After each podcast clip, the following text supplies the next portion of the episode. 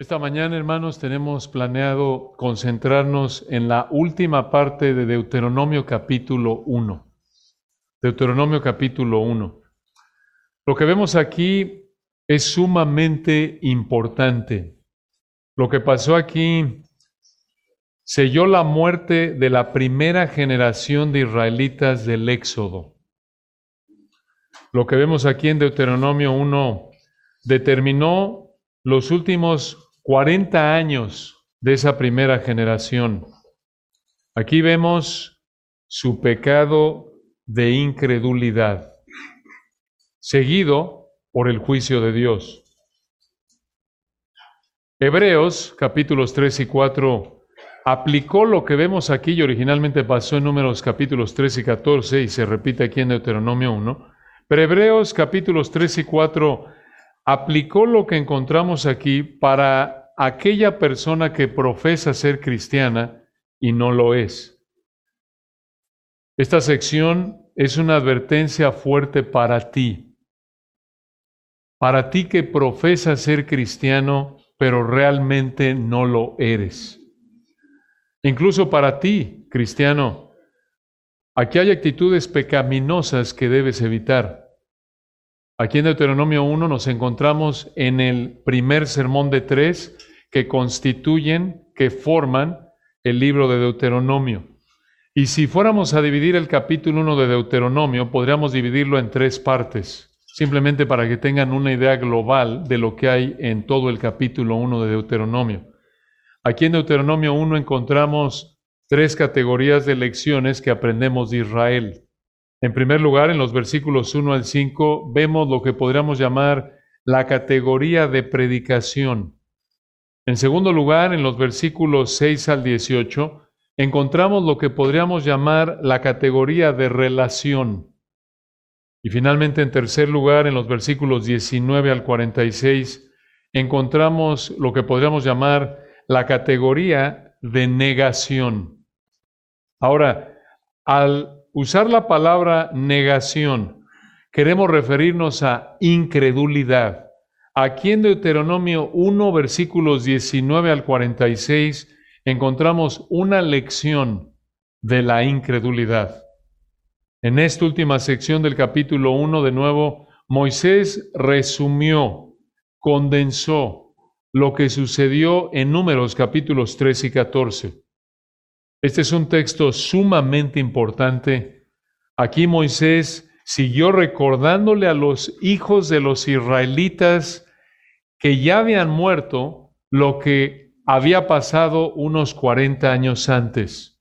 En otras palabras, en números 13 y 14, ese incidente de los doce espías, recordarán ustedes que vamos a ver aquí, había pasado unos 40 años antes de Deuteronomio 1. Y aquí en Deuteronomio 1 Moisés le habló a los hijos de esos israelitas que habían salido en el Éxodo unos 40 años antes. Y vamos aquí a concentrarnos en Deuteronomio 1, 19 al 46, en cuatro características de la incredulidad que debes evitar. Cuatro características de la incredulidad que debes evitar. Vamos a ver la primera, Aquí vemos que la incredulidad obedece en ciertas circunstancias. La incredulidad obedece en ciertas circunstancias. Este pasaje, hermanos, es sumamente práctico, muy rico y vamos a estarlo entrelazando con números capítulo 14 en particular, también con el capítulo 13, para poder tener el panorama completo. Vean lo que dice aquí en Deuteronomio 1, versículo 19. Dice aquí el texto, Y salidos de Oreb, Moisés le dijo a estos hijos de la primera generación de israelitas, y salidos de Oreb, anduvimos todo aquel grande y terrible desierto que habéis visto, por el camino del monte del Amorreo, como Jehová nuestro Dios nos lo mandó, y llegamos hasta Cades Barnea. Versículo 20, entonces os dije, habéis llegado al monte del Amorreo, el cual Jehová nuestro Dios nos da. Ahí ya estaban en el segundo año, esto es, ya habían pasado unos dos años desde que salieron de Egipto. Estamos hablando de lo que vemos en el versículo 19 y 20, había pasado alrededor del año 1444, 43 antes de Cristo, y versículo 21, observen lo que les dijo Moisés. De nuevo, repitiendo lo que había pasado unos 40 años antes, Deuteronomio 91. Mira, Jehová tu Dios te ha entregado la tierra. Sube y toma posesión de ella, como Jehová el Dios de tus padres te ha dicho. No temas ni desmayes. Versículo 22. Y vinisteis a mí todos vosotros, y dijisteis, enviemos varones delante de nosotros que nos reconozcan la tierra, y a su regreso nos traigan razón del camino por donde hemos de subir, y de las ciudades a donde hemos de llegar. Y en el 23 el dicho me pareció bien, y tomé doce varones de entre vosotros, un varón por cada tribu. Una pausa ahí. Por lo que vemos en números 13, versículos 1 y 2, los israelitas le dijeron esto a Moisés, y parece que Moisés le preguntó al Señor y el Señor les concedió la petición para que mandaran doce hombres, uno de cada tribu, para que reconocieran la tierra. Realmente eran una especie de exploradores. Los conocemos en términos generales tradicionales como los doce espías. Ahora, cuando fueron enviados estos hombres, probablemente habrían tenido unos 40 años de edad. ¿Cómo sabemos esto? Por la edad de Josué y Caleb, aquí en Deuteronomio 1. De esos doce hombres, solo dos sobrevivieron. Josué y Caleb todavía estaban vivos aquí en Deuteronomio 1. Entonces, estos doce hombres iban a reconocer la tierra y versículo 24 continúa. Observen, Deuteronomio 1.24. Y se encaminaron los doce hombres y subieron al monte y llegaron hasta el valle de Escol y reconocieron la tierra.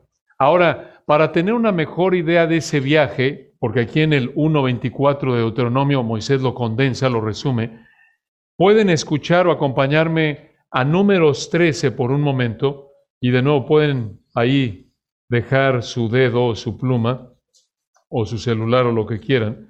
En números capítulo 13, vean el versículo 17 para que se den una idea de los detalles. De nuevo, Deuteronomio 1 lo resume y números 13 y 14 nos da los detalles. Números 13 y 17, escuchen lo que dice. Aquí están los detalles del viaje. Números 13 y 17. Los envió pues Moisés a reconocer la tierra de Canaán, diciéndoles, subid de aquí al Negev y subid al monte. Esto significa, hermanos, que debían empezar por el sur de la tierra, la parte de abajo de la tierra y avanzar hacia arriba, hacia el norte. Digamos que si Moisés hubiera estado en Tijuana, les hubiera dicho, vayan a reconocer California. Y empezaban por Tijuana, iban subiendo, San Diego, Los Ángeles y hacia arriba. Esa es la idea aquí. Y en el versículo 8, observen, nos sigue diciendo lo que Moisés les dijo a los dos espías. Números 13, 18, perdón. Dice así, y observad la tierra como es. Esto es lo que Moisés le dijo a los espías. Y el pueblo que la habita, si es fuerte o débil, si es poco o numeroso, cómo es la tierra habitada, si es buena o mala, y cómo son las ciudades habitadas, si son campamentos o plazas fortificadas, quiere decir fortalezas, versículo 20, y cómo es el terreno, si es fértil o estéril, si en él hay árboles o no, y esforzaos, quiere decir sean fuertes, sean valientes, y tomad el fruto del país o de la tierra, la idea ahí, y era el tiempo de las primeras uvas, eso habría sido mediados o finales de julio. Entonces, los espías, según este texto, debían investigar qué tan fértil era la tierra, qué tanta fuerza militar tenían sus habitantes. Debían ser valientes en hacer esto, debían traer una muestra del fruto de la tierra. En esto consistía su misión. Y escuchen el versículo 25, números 13, 25 y volvieron de reconocer la tierra al fin de cuarenta días. Estuvieron ahí más de un mes explorando la tierra. Habrían viajado unos 560 kilómetros en esos 40 días. Bastante pesado habría sido el viaje.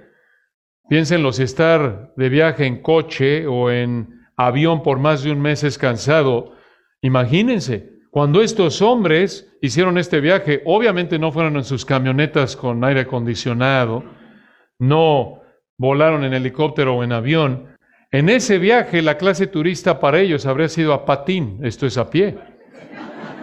Y viajar en primera clase habría sido ir montado en un animal.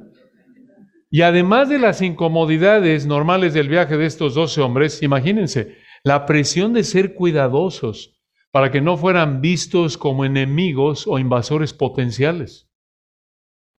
Habría sido un viaje de alto riesgo, bastante cansado, de mucha presión para estos doce hombres. Y observen lo que pasó al final del viaje. Si regresamos a Deuteronomio 1.25 por un momento, no se pongan cómodos, vamos a regresar a números 13 en unos, en unos segundos, de hecho. Deuteronomio 1.25. Esta es la conclusión del viaje. Al final del viaje, en resumen, Deuteronomio 1.25, y tomaron en sus manos del fruto del país y nos lo trajeron. Pausa. Números 13.23 dice que cargaron un racimo de uvas en un palo cargado por dos personas. Esto indica que eran unas señoras uvas, hermanos.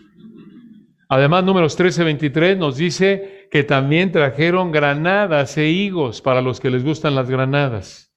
Higos. Y esto fue simplemente una muestra de lo fértil que era la tierra.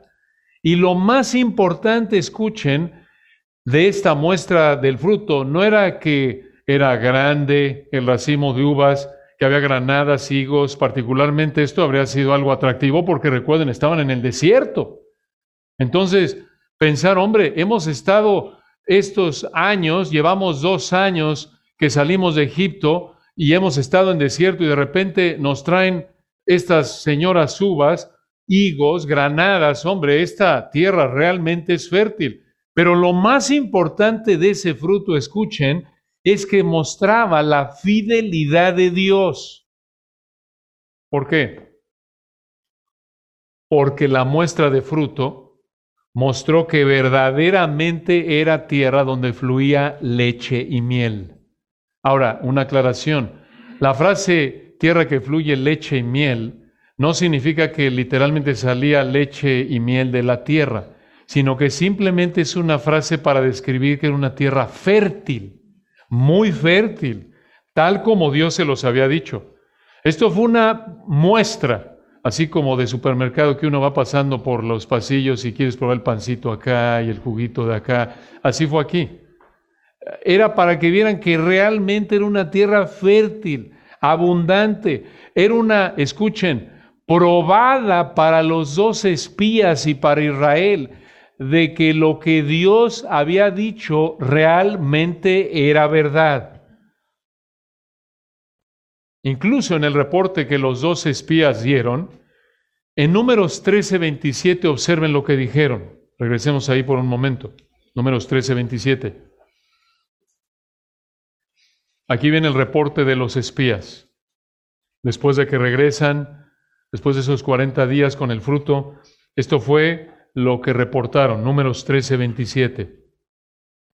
Y les contaron, diciendo, nosotros llegamos a la tierra a la cual nos enviaste, la que ciertamente fluye leche y miel, y este es el fruto de ella, dijeron los dos espías.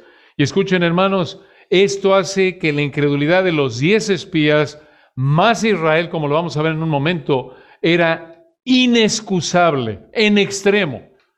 Era inexcusable, punto, pero era en extremo porque con ese fruto en la mano estaban viendo que Dios realmente estaba cumpliendo su palabra.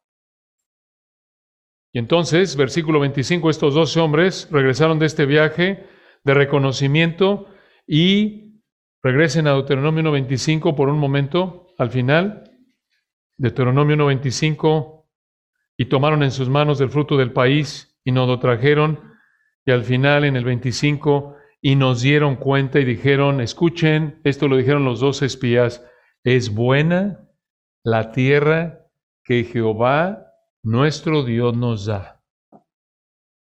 Hasta este punto, los dos espías habían sido obedientes a lo que Dios mandó mediante Moisés.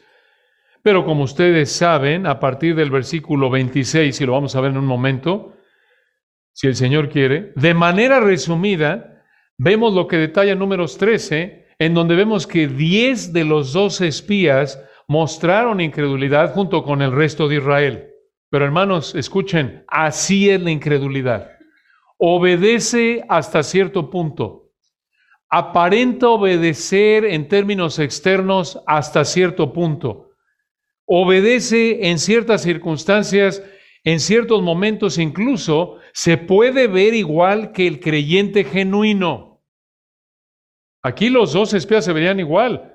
Los fieles, Josué y Caleb, hasta aquí se veían igual que los otros diez que no mostraron fidelidad más adelante. Pero hermanos, esta es una verdad que vemos reiterada en todo el Antiguo Testamento y el Nuevo Testamento. Una verdad muy importante, aplicándola al área de la salvación. Es como Judas. ¿Se acuerdan? Nuestro pastor Josías lo predicó hace unas semanas. Por un tiempo se vio igual que los demás apóstoles, al grado que cuando el Señor les dijo, de cierto os digo que uno de vosotros me va a entregar, no dijeron todos, ah, ya sé quién es, es ese canalla Judas, es ese ratero que le está sacando dinero a la bolsa, lo sabía. Te lo dije, Pedro. No, hermanos, ¿qué dijeron? ¿Soy yo, Señor? No tenían idea, porque Judas se ve igual. Así es la incredulidad. Estos israelitas estos diez espías que manifestaron su incredulidad más adelante actuaron como el oyente incrédulo de la parábola del sembrador en Mateo 13, 20 al 21. Entonces, hermanos, estos israelitas actuaron como el oyente incrédulo de la parábola del sembrador de Mateo 13, 20 y 21. Recuerden, esa persona oye la palabra de Dios, de momento parece creer, por un tiempo se puede incluso ver externamente como un cristiano genuino, pero no lo es. Así lo dijo el Señor en Mateo 13, 20 al 21. Escuchen. Y el que fue sembrado en pedregales, este es el que oye la palabra y al momento la recibe con gozo, pero no tiene raíz en sí, sino que es de corta duración. Pues al venir la aflicción o la persecución por causa de la palabra, luego tropieza. No quiere decir que perdió la salvación. Entonces, hermanos, no nos engañemos. No nos engañemos. Por fuera, por un tiempo quizás puedes ser uno de estos, como los diez espías. Quizás puedes verte igual de obediente a los creyentes genuinos, a los que reflejan fe genuina al obedecer la palabra de Dios. Pero al igual que estos israelitas, si tú realmente no has dejado tu pecado y creído en Cristo para salvación, es cuestión de tiempo para que manifiestes tu incredulidad. Entonces, examínate, examínate. No porque hayas hecho una oración, incluso que conozcas la Biblia de memoria o hayas servido por años, no necesariamente eso es evidencia de salvación. Asegúrate de que no seas un Judas. Asegúrate que no seas como los diez espías y que realmente lo que más anheles en tu vida sea amar al Señor manifestado en conocer su palabra y obedecerla. No perfección, pero sí dirección. Que lo que más te importa en esta vida sea conocer la palabra de Dios para obedecer la palabra de Dios. Que lo que más anheles sea amar al Señor y aborrecer tu pecado, manifestado en conocer su palabra para obedecerla y alejarte del pecado. Examínate. Entonces, esta es la primera de cuatro características de la incredulidad que debes evitar. La incredulidad obedece en ciertas circunstancias, no siempre, en ciertas circunstancias. Observen la segunda de cuatro características de la incredulidad que debes evitar. La incredulidad no solo obedece en ciertas circunstancias, sino que se revela contra Dios. La incredulidad se revela contra Dios. Una vez que la incredulidad llega al límite de su obediencia aparente, externa, superficial, entonces la realidad se manifiesta, por lo menos externamente. La realidad siempre estuvo ahí en el corazón, claro. Pero vean ustedes en el versículo 26 lo que pasó. Deuteronomio 1:26. Sin embargo, contraste aquí, todo iba bien hasta el 25. Sin embargo, les dijo Moisés, no quisisteis subir, antes fuisteis rebeldes al mandato de Jehová vuestro Dios. Y murmurasteis, versículo 27, en vuestras tiendas, diciendo, porque Jehová nos aborrece, nos ha sacado de tierra de Egipto para entregarnos en manos del amorreo para destruirnos. Hermanos, esto es una barbaridad.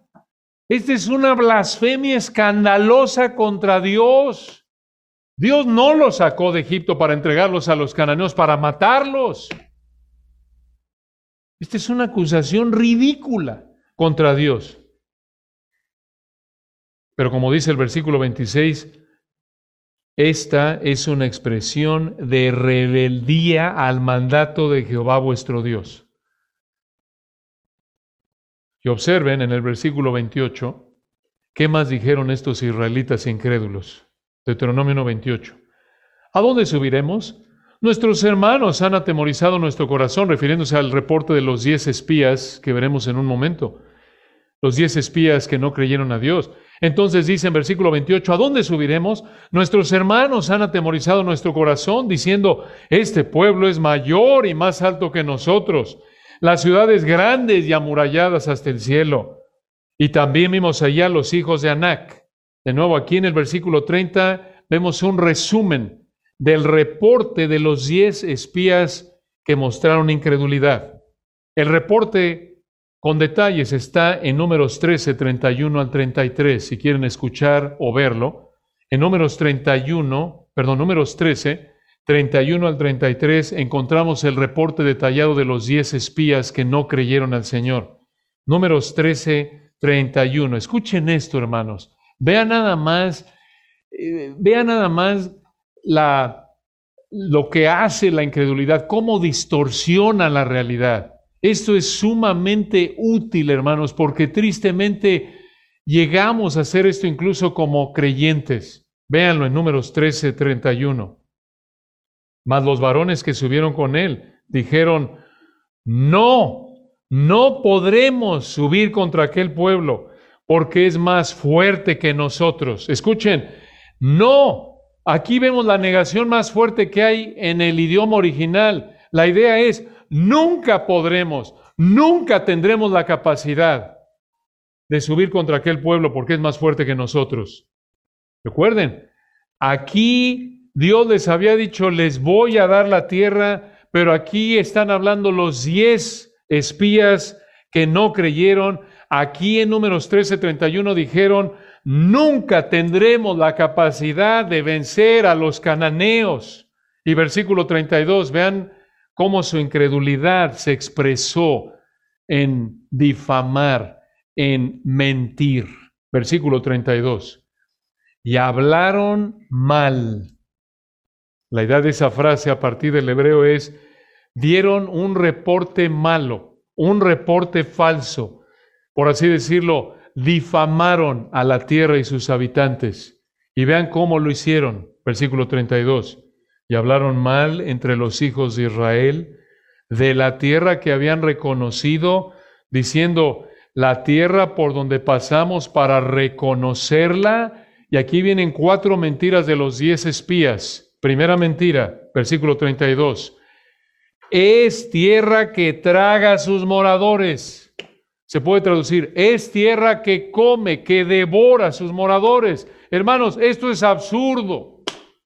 Piénsenlo. Si la tierra se hubiera tragado a los que vivían ahí, la tierra habría estado desierta. Y los dos espías no habrían podido estar ahí, hubieran muerto. ¿Se dan cuenta?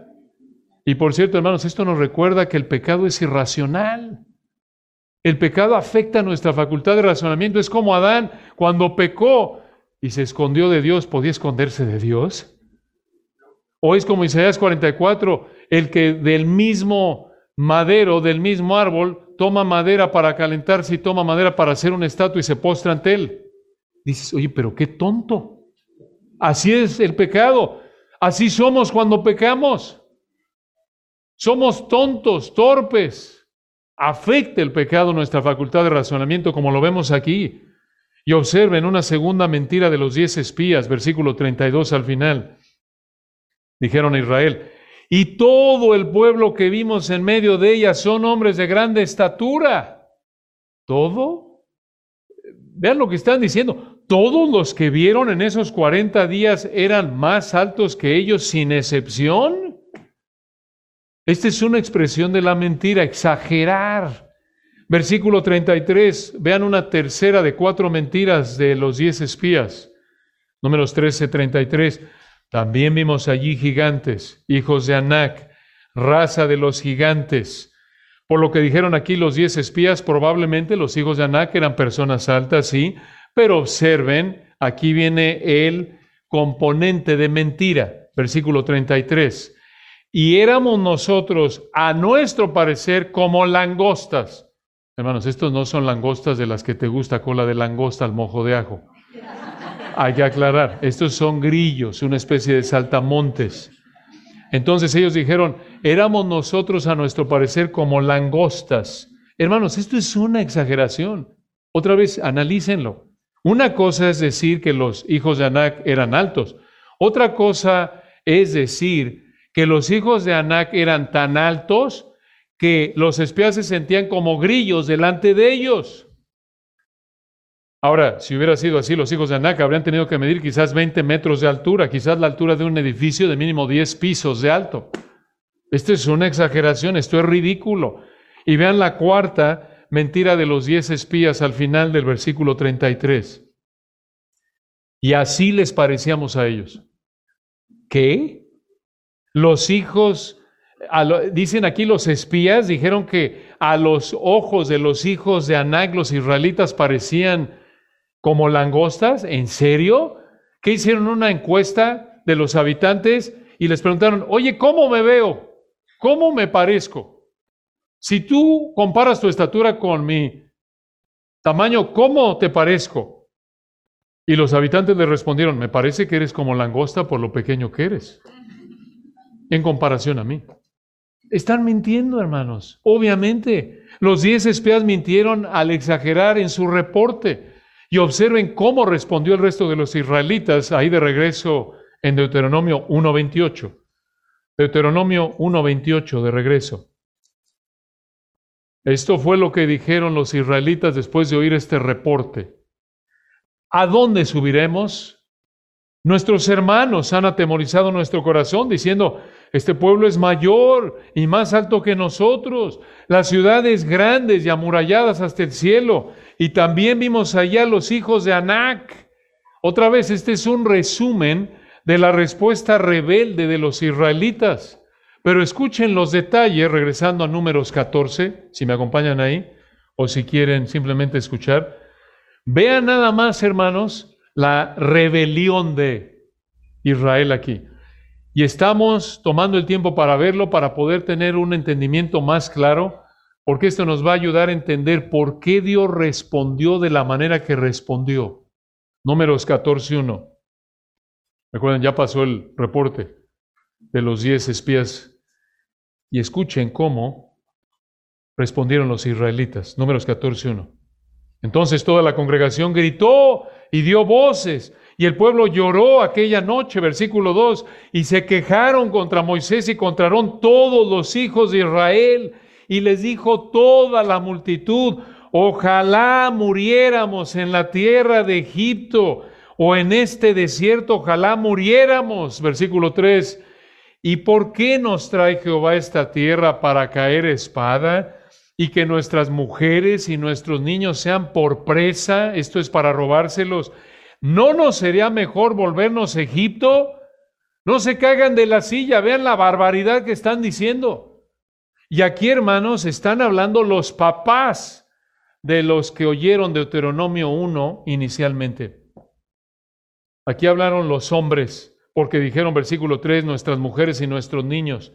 Escuchen, los que debían ser el ejemplo de líderes espirituales, de valentía, de obediencia al Señor, actuaron de manera vergonzosa e incluso blasfemaron a Dios prácticamente de manera implícita al decir, Dios no se preocupa por nuestras mujeres. ¿Qué está pensando Dios? ¿No ha pensado Dios en cómo esto va a afectar a nuestras mujeres y a nuestros niños?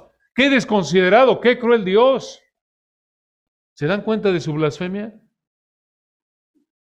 Dios no los llevó a Canaán para matarlos. ¿Cómo dijeron en el 3, por qué nos trae Jehová esta tierra para caer espada? Dios no los llevó a Canaán para que los cananeos le robaran a sus esposas y a sus hijos. qué cosa tan terrible es cuando pecamos de incredulidad, hermanos. Así actuamos, ¿no es cierto? Cuando no creemos la palabra de Dios, incluso como cristianos, se nos ocurren unas ideas que incluso decimos que blasfemamos a Dios. Y escuchen lo que querían hacer. Vean otra vez, hermanos, cómo el pecado en general, y aquí en particular incredulidad, afecta la facultad de razonamiento. Vean las tonterías que querían hacer. Versículo 4, números 14, 4. Y decían el uno al otro, designemos un capitán y volvámonos a Egipto. Ah, como si fuera tan fácil. Habían llegado hasta ahí solo porque Dios los guió, ¿recuerdan? Los protegió, les dio de comer maná. Esto prácticamente fue un rechazo contra Dios, porque Dios los estaba guiando mediante la columna de nube y de fuego. Y también rechazaron a Moisés, el hombre que Dios había designado para guiarlos. Versículo 5. Entonces, números 14, 5, Moisés y Aarón se postraron sobre sus rostros delante de toda la multitud de la congregación de los hijos de Israel. ¿Por qué hicieron esto Moisés y Aarón? Para mostrar en público que estaban orando por ellos. Y versículo 6, y Josué hijo de Nun y Caleb hijo de Jefone, que eran de los que habían reconocido la tierra, rompieron sus vestidos. ¿Por qué hicieron esto? En señal de tristeza profunda por la respuesta de los israelitas. Recuerden, Josué y Caleb fueron los únicos dos de los dos espías que creyeron a Dios, como lo refleja el siguiente versículo. Véanlo, números 14, 7. Y hablaron a toda la congregación de los hijos de Israel, diciendo, la tierra por donde pasamos para reconocerla es tierra en gran manera buena, o se puede traducir excesivamente buena. De nuevo, esto muestra simplemente que lo que Dios les había dicho era verdad, como siempre es. Versículo 8, siguieron diciéndole a los israelitas, si Jehová se agradare de nosotros, escuchen, Él nos llevará esta tierra y nos la entregará, tierra que fluye leche y miel. Vean el contraste, ellos sabían que dependía de Dios, no de ellos que poseyeran la tierra. Observen que ellos no dijeron, hombre, va a ser fácil, Simplemente dijeron, miren, vamos a ser obedientes. Depende de Dios el entregarnos la tierra. Aquí prácticamente motivaron a los israelitas a confiar en Dios. Y por eso les dijeron esto, versículo 9, por tanto, y vean otra vez la idea que se repite, no seáis rebeldes contra Jehová, ni temáis al pueblo de esta tierra, porque nosotros los comeremos como pan su amparo, quiere decir su protección de Dios, se ha apartado de ellos y con nosotros está Jehová. No los temáis. Hermanos, aquí Josué y Caleb no les dieron a los israelitas una plática tipo de, de vestidor ahí de antes de ir a una competencia deportiva. Sí podemos, somos los más fuertes, el cielo es el límite, ellos no valen nada. No, no. Vean ustedes, no está siendo arrogante, simplemente está diciendo, no seamos rebeldes, obedezcamos, creamos. Si Dios quiere, nos las va a entregar. Observen que no, no les dijeron Josué y Caleb, nosotros podemos más, tenemos un ejército más numeroso, mejores armas. No. Vean ustedes que ellos entendían la verdad de Proverbios, en donde dice, recuerdan, que el caballo se alista para el día de la batalla, mas Jehová es el que da la victoria. Ahí van ellos. Josué y Caleb no se concentraron en su capacidad humana, sino en obedecer a Dios, confiar en Dios y no ser rebeldes. Dicho de otra manera, escuchen, los otros diez espías y el resto de la gente pensaron desde la perspectiva humana. Pero Josué y Caleb pensaron desde la perspectiva de lo que Dios había dicho en su palabra. ¿Se dan cuenta de la diferencia? Un mundo de diferencia. Unos pensaron, los diez espías y el resto de Israel pensaron desde un punto de vista humano, carnal. Josué y Caleb pensaron desde un punto de vista espiritual, bíblico. Así es la incredulidad. Piensa desde el punto de vista de lo que ve, no de lo que Dios dice. Así actuamos, hermanos. Así manifestamos rebeldía contra Dios cuando tenemos una perspectiva de las circunstancias en base a lo que vemos, no en base a lo que Dios dice. ¿Cómo respondió el pueblo ante este llamado de Josué y Caleb a confiar en Dios y no ser rebeldes? Versículo 10. Entonces toda la multitud habló de apedrearlos. Los querían matar. Y probablemente lo hubieran hecho si Dios no hubiera intervenido. Porque vean el resto del versículo 10. Pero la gloria de Jehová se mostró en el tabernáculo de reunión a todos los hijos de Israel. ¿Cómo se mostró? Por lo que vemos en número 9, habría sido en la nube. Y versículo 11, dice aquí en números 14, 11, observen, y Jehová dijo a Moisés, ¿hasta cuándo me ha de irritar en el hebreo? Me ha de tratar de manera irrespetuosa, me ha de tratar de manera irreverente este pueblo. ¿Hasta cuándo no me creerán con todas las señales que he hecho en medio de ellos? Este es Dios hablando. Pero vean lo que dijo Moisés regresando de Deuteronomio 1.29. En un momento regresamos a números. Deuteronomio 1.29. En resumen, entonces os dije, no temáis ni tengáis miedo de ellos. Deuteronomio 1.30, Jehová vuestro Dios, el cual va delante de vosotros, Él peleará por vosotros conforme a todas las cosas que hizo por vosotros en Egipto delante de vuestros ojos. Y en el 31, en el desierto has visto que Jehová tu Dios te ha traído, escuchen esto hermoso, como trae el hombre a su hijo por todo el camino que habéis andado hasta llegar a este lugar. Esto significa que el Señor los había protegido, cuidado, como un padre a un hijo. Recuerden que estos israelitas que se rebelaron en números 13 y 14 vieron las plagas en Egipto, vieron cómo Dios los protegió de las plagas, Vieron que Dios les abrió el mar rojo. Vieron y de hecho disfrutaron de tomar de agua de manera milagrosa, esto es, de la provisión milagrosa de Dios para que tuvieran agua. Les dio codornices de manera milagrosa, comían maná a diario, estuvieron en el monte Sinaí, vieron la manifestación sobrenatural de Dios con fuego, relámpagos, un sonido fuerte, humo, el temblor, cómo temblaba el monte Sinaí, oyeron el sonido de la voz de Dios ahí en el Sinaí. Y por esto Moisés les dijo, versículo 32, y aún con esto no creísteis a Jehová vuestro Dios. Y por si fuera poco, versículo 33, quien iba delante de vosotros por el camino para reconoceros el lugar donde habíais de acampar, con fuego de noche para mostraros el camino por donde anduvieseis y con nube de día. En otras palabras, escuchen hermanos, en el momento mismo en el que no creyeron a la palabra de Dios, estaban viendo la columna de nube de la presencia de Dios.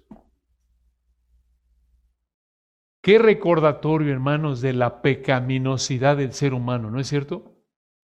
A pesar de que disfrutaron de tantas muestras sobrenaturales de la bondad de Dios, le dieron la espalda a Dios, blasfemaron contra Él, se rebelaron contra Él. Este incidente nos recuerda de nuevo, hermanos, nuestra propensidad a ser incrédulos. También nos recuerda la dureza del corazón del incrédulo aquel que está muerto en delitos y pecados. Nos recuerda Lucas 16, como dijo el Señor, si alguien no quiere creer el Evangelio, no va a creer, aun cuando le muestres todo tipo de milagros reales. Y hermanos, de nuevo, incluso como cristianos, aun cuando no es nuestro estilo de vida, aun cuando Dios realmente nos ha regenerado, qué vergüenza es vernos algunos de nosotros reflejados aquí, ¿no es cierto? Realmente todos nosotros, porque nuestra fe no es perfecta aún. Pero eso no lo justifica. Esto es para identificar la incredulidad, la falta de fe en Dios y su palabra para arrepentirnos. aquí nos vemos reflejados. Dices tú, ¿cómo? Yo no he visto el mar rojo abierto. Yo no he visto las plagas, yo no he visto el maná, yo no he visto una columna de nube y de fuego. No.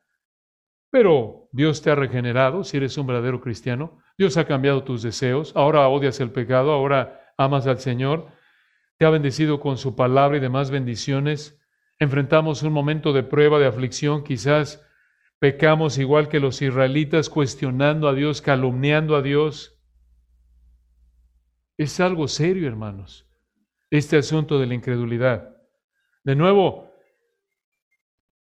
es algo que ofende a Dios como lo vemos aquí.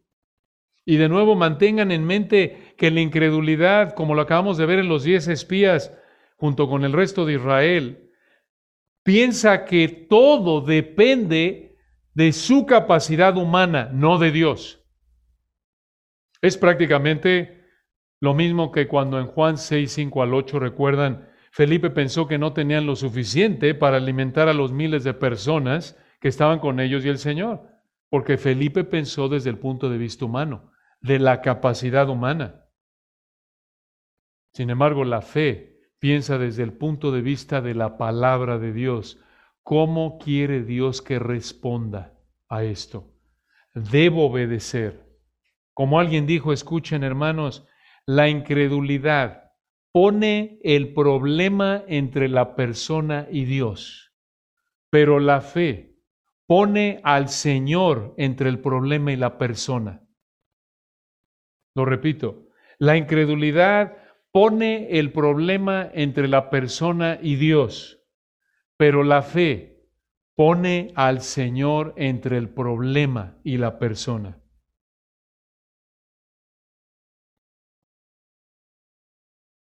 Observen la tercera de cuatro características de la incredulidad que debes evitar. Ahí en Deuteronomio 34 en adelante vemos que la incredulidad es juzgada por Dios. La incredulidad es juzgada por Dios. Deuteronomio 1.34. Y oyó Jehová la voz de vuestras palabras y se enojó y juró diciendo, versículo 35, no verá hombre alguno de estos, de esta mala generación, la buena tierra que juré que había de dar a vuestros padres. Podrás pensar, hombre, qué duro fue Dios. ¿Por qué no se las perdonó? ¿Por qué se enojó tanto y no les permitió entrar a la tierra prometida? Porque aquí decidió el Señor juzgarlos. Recuerden que esta no había sido la primera vez que habían pecado quejándose y cuestionando a Dios. Y aquí hay una lección vital, hermanos. Véanle números 14, 22. Regresemos ahí por un momento de nuevo. Números 14, 22. Escuchen los detalles aquí. Esto es lo que Dios le dijo a Moisés. Números 14, 22. Aquí está la respuesta detallada de Dios ante el pecado de incredulidad de los diez espías y el resto de la nación que no creyeron a Dios en este punto. Números 14, 22. Escuchen esto, hermanos. Dios está hablando. Todos los que vieron mi gloria, ¿qué significa eso? Probablemente esto incluye la columna de nube y fuego. Dice aquí Dios en el 22, véanlo de nuevo todos los que vieron mi gloria y mis señales que he hecho en Egipto y en el desierto, y me han tentado ya diez veces y no han oído mi voz. Una pausa aquí. Creemos que estas diez veces se debe tomar de manera literal por lo que vemos en los versículos anteriores y lo que viene después. Y prácticamente estas diez veces las podemos contar a lo largo de Éxodo 14, Éxodo capítulos 14, 15, 16, 17, 32, números capítulos 11 y 14. Y escuchen esto. Dice aquí versículo 22 de nuevo, me han tentado ya diez veces. Escuchen, Dios los pudo haber juzgado después de la primera vez, pero no lo hizo. Y no los juzgó después de la segunda vez, ni después de la tercera, ni de la cuarta, ni de la quinta, ni de la sexta, séptima, octava, ni novena. Qué paciencia y misericordia de Dios. Pero esa paciencia tiene un límite soberanamente establecido. Llegaron a la décima aquí, en números 14, y Dios dijo, hasta aquí. ¿Habría sido justo el Señor si los hubiera juzgado antes o después? Por supuesto. Y si hubiera querido el Señor mostrarles gracia menos o más tiempo, ¿hubiera estado bien? Por supuesto. ¿Por qué no los juzgó antes? ¿Por qué no les dio más oportunidades?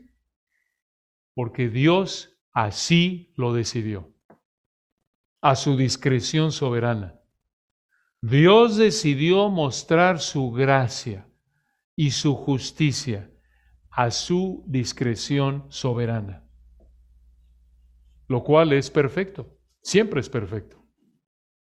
Merecían que los juzgara después de la primera vez que lo tentaron, pero no fue sino hasta la décima vez que Dios los juzgó. Qué lección tan potente, ¿no es cierto? Así como Dios llegó al límite de su paciencia y los juzgó, así lo hace con todo ser humano. Y solo Él tiene la prerrogativa de decidir cuándo. Como cristiano, por ejemplo, solo Dios decide hasta qué punto te pasa por alto ciertos pecados en términos de no ejercer un nivel de disciplina en términos de Hebreos 12. Solo Él lo sabe.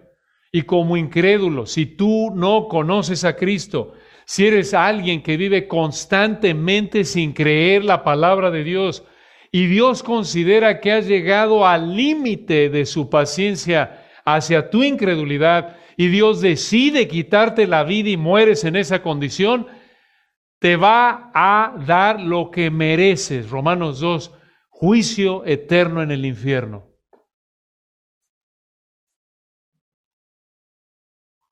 Entonces, regresando a Deuteronomio 1.36, Dios dijo, voy a juzgar su pecado matándolos. Pero escuchen, aún en esto Dios mostró misericordia y gracia. Véanlo, en Deuteronomio 1.36.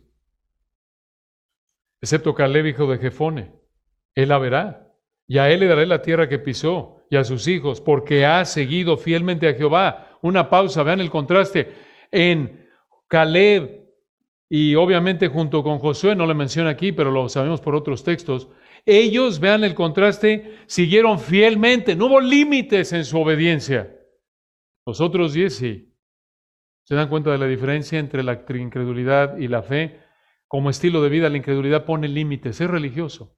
Hasta aquí, hasta aquí, aquí sí obedezco a Dios, aquí no, aquí Dios no me toques este pecadito, este es para mí, este es mío. Tú allá, Dios, yo te respeto a ti, tú me respetas a mí. Así piensa el incrédulo, como estilo de vida. Incluso como creyentes podemos llegar a pecar de esa manera también. Señor, aquí te ofrendo y muchas veces lo hacemos o sirvo en la iglesia para compensar algún área de pecado. Sabemos que está mal y tenemos la idea falsa, no bíblica, de pensar, bueno, si le doy acá a Dios, a lo mejor lo apaciguo, lo mantengo tranquilo, como si pudiéramos sobornar a Dios y me permite yo aquí seguir acariciando mi pecado. No, hermanos. No nos engañemos. No nos engañemos. Y de nuevo, hermanos, lo que estamos viendo es para motivarnos a evitar la incredulidad, a no decir, bueno, a lo mejor Dios me la va a pasar otra vez, ahí voy, le entro. No, hermanos, nos jugamos la vida física cuando pecamos. Es la realidad desde el punto de vista de santidad de Dios. Y más desde otro punto de vista cuando lo hacemos de manera intencional, deliberada. No tientes al Señor, es un pecado. Y aún como cristiano, si realmente eres cristiano, sin ninguna condenación hay. Pero debido a que Él es santo y debemos ser santos como Él es santo, te expones a la disciplina de Dios cuando tú pecas.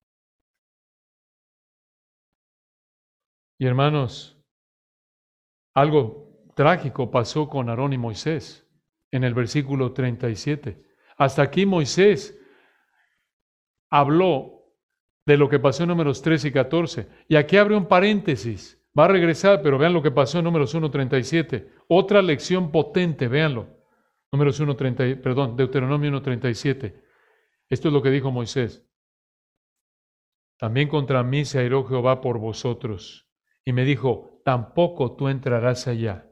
38. Josué hijo de Nun, el cual te sirve, él entrará allá. Anímale, porque Él hará heredar a Israel. ¿Qué pasó aquí? Los versículos 37 y 38 resumen lo que vemos en números capítulos 20 y 27. En números 20 recordarán, Dios le dijo a Aarón y Moisés que le hablaran a la roca, pero ellos la golpearon. Y este acto de desobediencia por incredulidad, también dice números 20, causó que Dios juzgara a Moisés y Aarón al no dejar que entraran en la tierra. Hermanos, vean qué lección. Ni siquiera Moisés y Aarón. Y algo que fue trágico con Moisés y Aarón es que ellos pecaron casi ya al final de los 40 años de haber estado dando vueltas en el desierto. Qué lección, hermanos. Moisés y Aarón recibieron el mismo juicio de Dios que el resto de los israelitas porque pecaron de la misma manera. Escuchen, hermanos, Dios no tiene favoritos. No creas que, bueno, es que si peca el hermano MacArthur o el hermano Tolopilo, seguro Dios les pasa por alto más cosas. Porque ellos han de ser favoritos. Son los consens de Dios. Son los consentidos. No, hermanos. Esto nos debe poner a temblar. Incluso es obviamente mayor la responsabilidad. Al que mucho se le ha dado, más se le pedirá.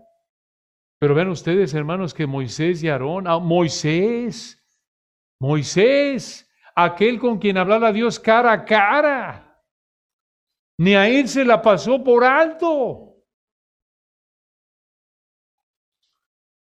Observen lo serio que es para Dios el pecado de no creer su palabra. Podríamos pensar, oye, se me hace exagerado. Como que Dios debería bajarle aquí dos rayitas, ¿no? Eh, oye, pero pues no es que aquí los israelitas y Moisés y Aarón y los diez espías estuvieron en una fiesta ahí de borrachera y se entregaron a la fornicación. Digo, nada más no creyeron a la palabra. Nada más. Eso es algo sumamente serio, como lo estamos viendo aquí. De hecho, como ilustración, como lo vemos en 1 de Juan 1.10, escuchen, cuando no creemos lo que Dios ha dicho, lo acusamos de mentiroso. Es como cuando tú dices algo que es verdad y alguien no te cree. ¿Qué está haciendo ahí? Te está acusando de mentiroso. Te está diciendo, tú no me estás diciendo la verdad, no te creo. ¿Has pensado en eso? Cuando no creemos la palabra de Dios, hermanos, cometemos un pecado serio. Cuando no creemos lo que la Biblia dice, estamos acusando a Dios de mentiroso y esto es rebeldía contra Dios. Esto es blasfemo, esto es serio, hermanos. No es que si robo es más serio que si no creo a Dios. No, incluso desde un punto de vista la incredulidad es la raíz de muchos pecados en términos prácticos. Es como Adán y Eva. ¿Recuerdan? No creyeron a Dios y comieron del fruto, ¿verdad? El Espíritu Santo vino para convencer al mundo de pecado porque no creen. ¿Se dan cuenta? Por eso necesitamos estar continuamente ocupando nuestra mente con la palabra para estar fortaleciendo nuestra fe. La fe viene por el oír y el oír por la palabra de Dios, dice Romanos 10, 17. Eso es cierto en términos evangelísticos, claro, pero también, hermanos, es un recordatorio de que la fe se fortalece a través de la palabra de Dios. Regresen a Deuteronomio 39. Y aquí Moisés siguió recordándole a los hijos de los israelitas que murieron lo que Dios había dicho de nuevo unos 40 años antes. Vean esto otra vez. Vean nada más, hermanos, qué verdades. Deuteronomio 39. Y vuestros niños, de los cuales dijisteis que servirían de botín. Esto fue para la primera generación y vuestros hijos, que no saben hoy lo bueno ni lo malo. ¿Se acuerdan?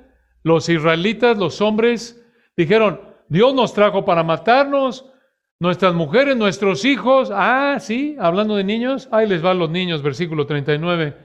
Y vuestros niños, de los cuales dijisteis que servirían de botín, y vuestros hijos que no saben hoy lo bueno ni lo malo, en ese entonces pequeños, no tenían la capacidad de entender entre lo que era bueno y malo en términos bíblicos, espirituales, ellos entrarán allá, versículo 39, y a ellos la daré y ellos la heredarán. Ah, no, chiquitos, por así decirlo, Dios les dijo, con que me están acusando de que traje a sus niños para que sirvieran de botín, no, saben que al revés, no, no, ellos van a entrar. Pero versículo 40, vosotros volveos e id al desierto, camino del mar rojo.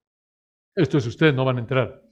Y van a morir a lo largo de 40 años, como lo vemos en Números capítulo 14. Esto es un resumen. Dios tomó, escuchen, 40 años para quitarles la vida. Definitivamente, observen hermanos, aquí vemos otra muestra de misericordia. Dios pudo haberlos juzgado de manera aún más fuerte que haberlos, por ejemplo, que haberlos, que haberles permitido todavía vivir 40 años, que a lo largo de 40 años murieran. No que pasaron 40 años y de repente los 40 cayeron muertos, no, a lo largo de los 40 años fueron muriendo. Pero esto aún ahí mostró misericordia el Señor, aunque sus hijos no morirían, Escuchen esto. Mucha atención, hermanos, esto es muy importante. Aunque sus hijos no morirían, los hijos estarían junto con los papás, obviamente, en el desierto 40 años, esperando, por así decirlo, a que sus padres murieran. ¿Se imaginan? Esto es tremendo, hermanos. Es, por así decirlo, como una enfermedad terminal que te dicen tu papá va a morir. En un lapso de 40 años va a morir tus, tus papás, tus tíos. Ya lo dijo Dios. Y simplemente en un sentido estaban esperando a que murieran. Esto, hermanos, habría sido una lección inolvidable para sus hijos. ¿No es cierto? Sus hijos realmente habrían visto, escuchen, que no creer la palabra de Dios tiene un precio alto. Hermanos, este incidente aquí en particular nos recuerda una verdad muy importante. Escucha, nuestro pecado afecta a nuestra familia. Tu pecado afecta a tu familia. Es correcto. Nuestra familia no es juzgada por nuestro pecado personal. El alma que pecar esa morirá. Los hijos no pagarán por el pecado de los padres, ni los padres por el de los hijos. Ezequiel 18. Pero nuestra familia sí puede ser afectada por nuestro pecado. En el Nuevo Testamento la influencia del pecado es ilustrada por 1 Corintios 5, por ejemplo. Y lo vemos, hermanos.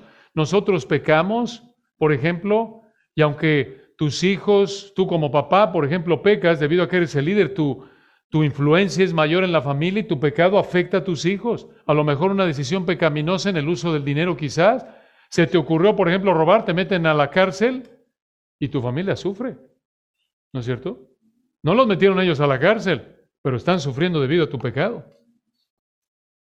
Otra vez, hermanos, esto nos debe motivar en el área de la incredulidad y cualquier pecado, entender que cuando peco no es nada más bueno, ¿a qué les importa a los demás como piensa el mundo incrédulo? Pues al fin de cuentas yo soy el único afectado, no te metas en mi vida, no, afecta a los que están cercanos a ti. Entonces, aquí en Deuteronomio 1, 19 al 46, vemos cuatro características de la incredulidad que debes evitar.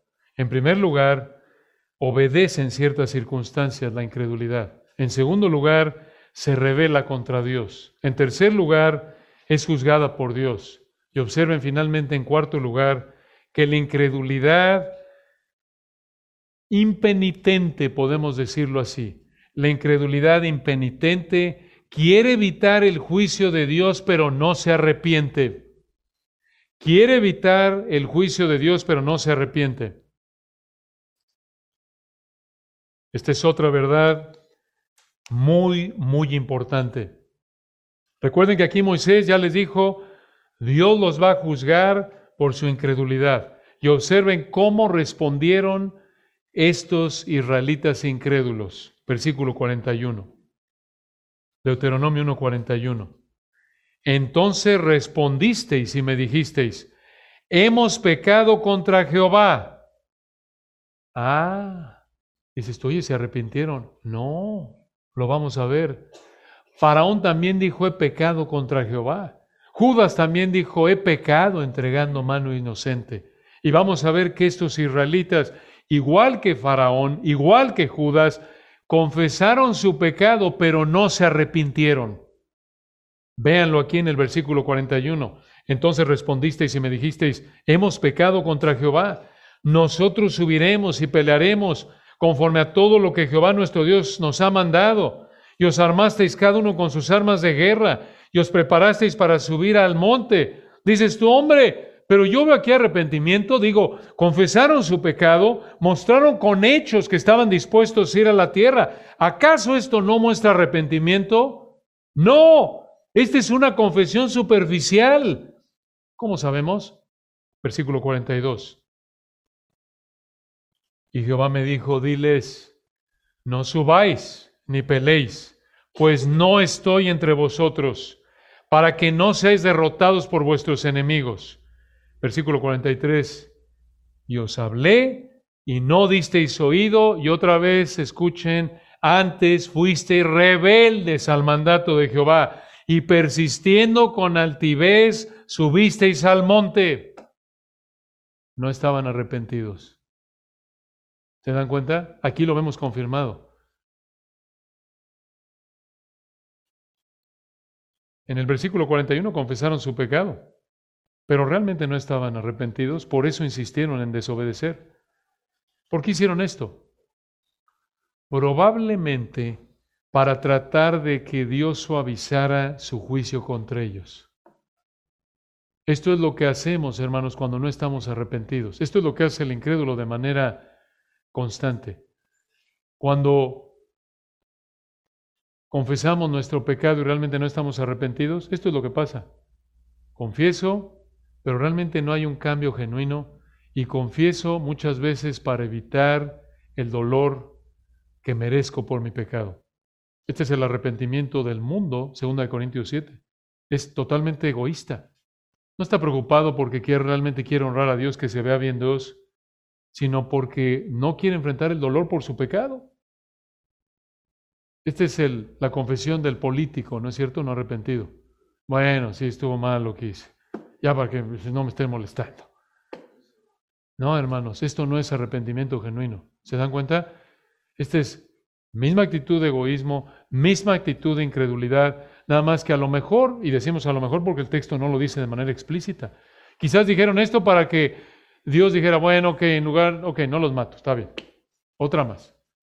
O, bueno, les damos más años. Versículo 44. Recuerden que ellos dijeron, confesamos nuestro pecado, ahí vamos. Dios dijo, no vayan. Y no les importó. Fueron, versículo 44, pero salió a vuestro encuentro el amorreo que habitaba en aquel monte y os persiguieron como hacen las avispas y os derrotaron en Seir hasta Orma. Hermanos, otra vez aquí hay otra lección impresionante. Escuchen, observen la gran misericordia de Dios. Mucha atención. A pesar de que se atrevieron a volver a desobedecer y fueron derrotados, no murieron. Pudo haberlos Dios entregado en ese momento a la muerte, ¿se dan cuenta? Pero aquí también vemos, escucha, un ejemplo asombroso de la soberanía de Dios y la perfección de su palabra. ¿Saben por qué? Porque la malecita y el cananeo pudieron haberlos matado a todos, pero Dios no se los permitió. Dios no quiso que murieran y no lo permitió porque, como lo acabamos de ver, Dios les dijo que iba a tomar 40 años para que murieran todos. Y de esta manera cumplirá su palabra. Qué impresionante, ¿no es cierto, hermano? Solo Dios puede hacer esto. Solo Dios tiene la capacidad de hacer esto. Y versículo 45, aquí vienen lágrimas de cocodrilo, como decimos coloquialmente. Vean el 45. Y volvisteis y llorasteis delante de Jehová, pero Jehová no escuchó vuestra voz ni os prestó oído.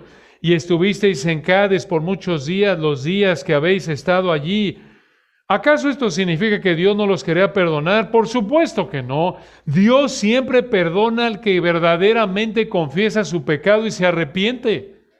Si confesamos nuestros pecados, Él es fiel y justo para perdonar nuestros pecados y limpiarnos de toda maldad.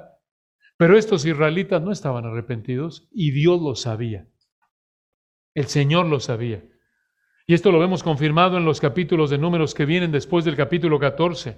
En números 16 vemos la rebelión de Coré. En el 20 se volvieron a quejar, no estaban arrepentidos. Estas fueron lágrimas de arrepentimiento falso. Hermanos, no debemos actuar así con una incredulidad impenitente. Si tú en esta mañana vives como estos israelitas, como la constante en tu vida, no te engañes, eres un Judas. Externamente eres religioso, pero no has dejado tu pecado y si Dios te quita la vida hoy y no te has arrepentido, vas a acabar en el infierno eterno que merece tu pecado. Y aún como cristianos, hermanos, tenemos que reconocer que es tan fácil pecar de incredulidad, ¿no es cierto?